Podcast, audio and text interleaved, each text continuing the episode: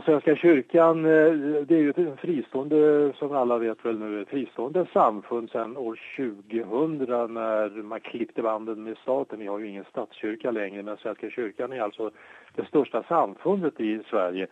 Problemet eh, är ju, det brukar ju då aktualiseras just vid de stora högtiderna, vid jul och, och, och påsk som är de stora kristna högtiderna och då också väldigt eh, relativt många i alla fall går och besöker kyrkan. Eh, nu, nu, har ju Svenska kyrkan då fortsatt att förlora medlemmar. Förra året lämnade 67 000 personer Oj. Svenska kyrkan och det, skulle innebära ungefär att man dränerades på 125 miljoner kronor också då i, i intäkter så att säga via kyrkoavgiften. Eh, idag så är 63 procent av svenska folket medlemmar i eh, Svenska kyrkan. Men det här är ju en trend som fortsätter att gå neråt och man har ju också stora åtaganden ute i församlingarna med kyrkor och fastigheter och prästgårdar och allt annat som ska underhållas. Man har 20 000 anställda. Det är 3 400 kyrkor i landet då som man har ansvar för också. Och frågan är ju då om pengarna kommer att räcka till här på sikt om det samtidigt fortsätter eh, Eh, att, eh, att han tappar medlemmar här framöver. Ingenting annat tyder väl på det än att så skulle vara fallet. Så det, det är stora problem här för Svenska kyrkan på sikt eh, eh som kommer manifesteras då av just eh, ekonomiska problem. Mm. Vi har just nu faktiskt här i Australien pågår en Raoul Wallenberg-utställning. Den svenska diplomaten som tillfångatogs av den sovjetiska säkerhetstjänsten i Ungern 1945. Men han har nu dödsförklaras. Vad innebär det? Ja, det, han, det, det, är, det är väl dödsförklaringen man väntar på. Det är så att eh, Skatteverket som eh, sköter ju folkbokföringen nu för tiden. Det låg tidigare på kyrkan men sedan eh, ett antal år tillbaka så är det Skatteverket som sköter allt detta. Och eh, Raoul Wallenberg, man vet ju inte vad som hände med honom efter då, då att han hade verkat i, i Ungern, i Budapest, han hade räddat tiotusentals judar genom att utfärda de här speciella passen så att de kunde ge sig därifrån. Sen blev han, precis som du säger, han, han blev då infångad av de sovjetiska myndigheterna och enligt sovjetiska ehm, eh, det som har kommit, framkommit därifrån från sovjetiskt håll eh, var ju då att han skulle ha avlidit 1947 i eh, Lubjanka-fängelset i Moskva. Men någon bekräftelse på detta finns inte. Man vet alltså inte med bestämdhet när han har avlidit och därför går man ut då med eh, den här begäran om en dödsförklaring. Alltså man, det låter kanske li, li, li, lite märkligt och han var ju född 1912, Raoul Wallenberg, så han skulle vara över 100 år idag om han skulle ha, ha, ha levt. Men man begär då att eh, eh han i så fall ska höra av sig vilket han inte kommer att göra naturligtvis. Men det här är en juridisk historia, nämligen att det finns, eh, eh, det finns eh, arvingar till honom och med mindre än att det blir en officiell dödförklaring av Raoul Wallenberg så kan de här arven efter honom inte utbetalas till de arvingar då som har rätt till de här tillgångarna. Mm. I eh, sommar så kan det bli besvärligt med vattentillgång i områden som Skåne och Öland. Varför, varför, blir, det, varför blir det så? Ja, det kanske kan tyckas lite märkligt då att ett, ett, ett, land som Sverige som man tycker är så vattenrikt eh, skulle ha problem med detta. Men just de här östra, sydöstra landskapen, Gotland, Öland, eh, östra Skåne, Blekinge och, och däromkring så har grundvattennivåerna sjunkit. De är de lägsta på ja, eh, över 50 år.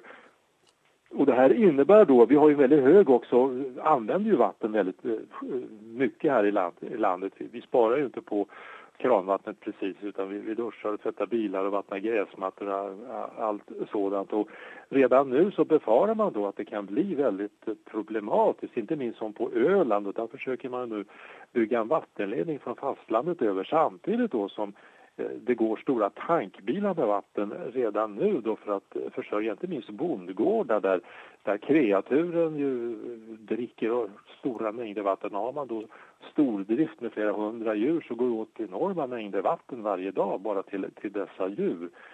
Eh, så att, eh, men det är de här alltså att det har regnat för lite i de här trakterna. Det har varit för lite snö under senare år och inte minst eh, den vinter vi har bakom oss.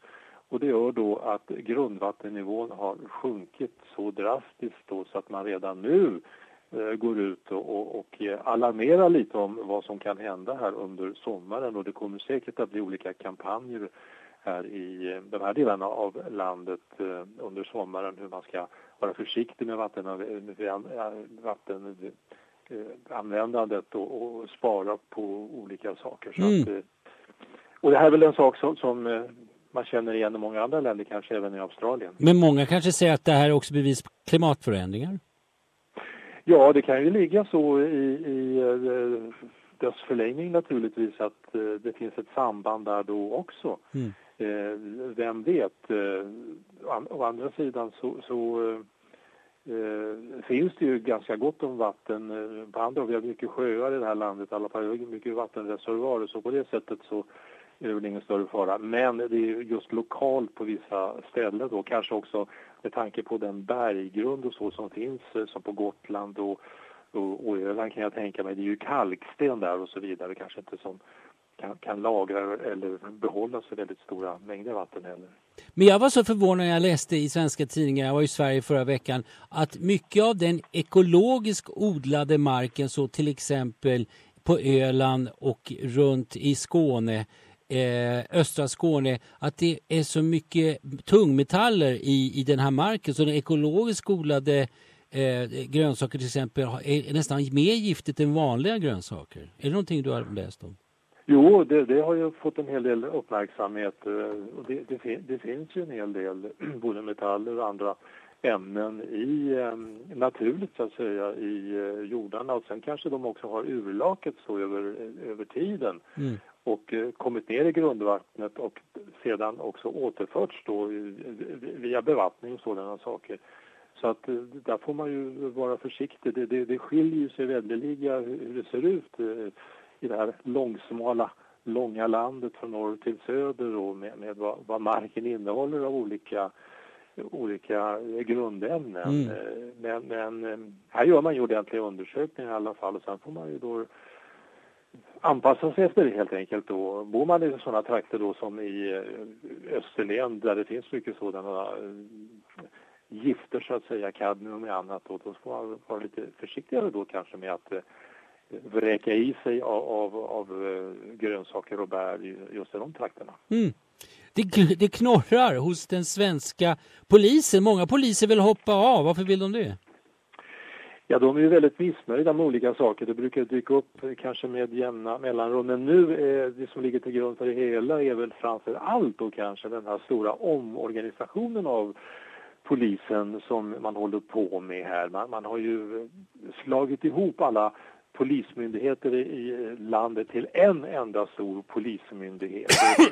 Det här har ju visat sig att eh, förutsättningarna för det här, att göra det, de, de var inte de allra bästa när eh, rikspolischefen, den nytillträdde rikspolischefen Dan Eliasson skulle hålla i det hela. För han menar att han skulle kunna klara den här stora förvandlingen utan extra pengar och så vidare. Det skulle gå ganska lätt men det visade sig att det gjorde det inte alls det.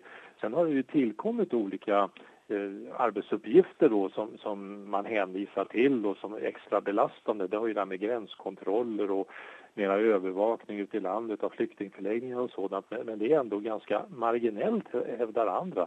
Men det finns alltså ett missnöje bland, bland eh, poliser, framförallt kanske då med med karriärmöjligheten och lönemöjligheten. Många hamnar ju där och får kanske en lön då och efter ett antal år och står stilla och tjänar kanske då en 25 000 kronor i månaden vilket de tycker är alldeles för lite med dagens mått mätt. Mm. Men det finns då inte pengar till detta. Det har lett till att det, jag tror att förra året så slutar 700 poliser. Vi har 20 000 polistjänster här i landet. Eh, och det är många som, som hoppar av och går till, till, eh, till andra näringar så att säga ifrån polisyrket där man får bättre betalt. Och det här är naturligtvis någonting som eh, eh, är problematiskt då för polisen eh, på sikt. Nu har eh, Dan Eliasson, rikspolischefen, dessutom eh, gått ut och sagt att han tänker oavsett här nu om det finns beslut i riksdagen eller inte så tänker han anställa 700 människor i polistjänsten. Inte då uniformerade i första hand utan det blir väl civila som behövs då för att syssla med utredningsuppdrag och administration och sådana saker. Men det här har ju väckt en viss förvåning de senaste dagarna att rikspolischefen inte väntar då på vad, vad man säger ifrån regering och riksdag mm. vad gäller att tillföra resurser till polisen. Men, men nog har polisen fått verkligen dra sitt strå till stacken när det gäller till exempel alla dessa flyktingar som har kommit? Ja, till en del så, så har man ju fått uh, göra det. Det har blivit ökade, ökade arbetsbelastningar naturligtvis. Då. Mm. Det är väl en par hundra eh, poliser som är insatta då vid de här gränskontrollerna. Men som sagt, det är ju 20 000 poliser som finns i tjänst och eh, procentuellt sett så är det ganska få få utryckningar som man behöver göra till de här flyktingförläggningarna jämfört med allt annat som man ska, måste göra, det vill mm. säga villainbrott och lägenhetsinbrott och, och trafikolyckor och vad det nu kan vara för någonting. Det, det, det, det hävdar man från andra hållet så att säga. Så att man försöker kanske att förstora det här lite från polisens eh, sida när det i själva verket handlar om ett, eh, både en, ja, en organisation som inte har kommit på plats och att det finns en interna motsättningar inom polisen hur man ska skapa bra arbetsförhållanden. Jag såg på Al Jazeera i, i, igår på tv och då stod den här remsan under. Stormen över Norge och Sverige har nu bedarrat med fortsatt, med fortsatt känningar av den här stormen. Var, var den så dramatisk? Det måste jag i så fall säga, det är ingenting vi har märkt av. Exakt. här, här har det varit ganska hyggligt väder eh, med, med eh, blå himmel. Vi hade fina dagar där under påsken. Sen har det kommit in lite sådana här lågtryck, gör det ibland. Eh, det är väl så att den här eh, riktiga vårvärmen den har fortfarande låtit vänta på sig. Men några stora, större stormar har vi väl inte upplevt här. Det är väl fortfarande en och annan snöby längst upp i fjällkedjan längre söderut så mm, ser ju att gå, ut att gå mot eh, riktigt vårväder här framöver och redan nu så kan man ju läsa då om varningar för pollenchocker, alltså mm. de med allergiska besvär, de har ju problem just nu med att alen är den som blommar. Sen kommer ju eh, björken, det är väl den som många är känsliga för. Men det, det, det har ändå varit för kallt för, för, för eh, björkblomning utan eh, just nu så är det andra träd och buskar då som möjligen ställer till det för de som är känsliga.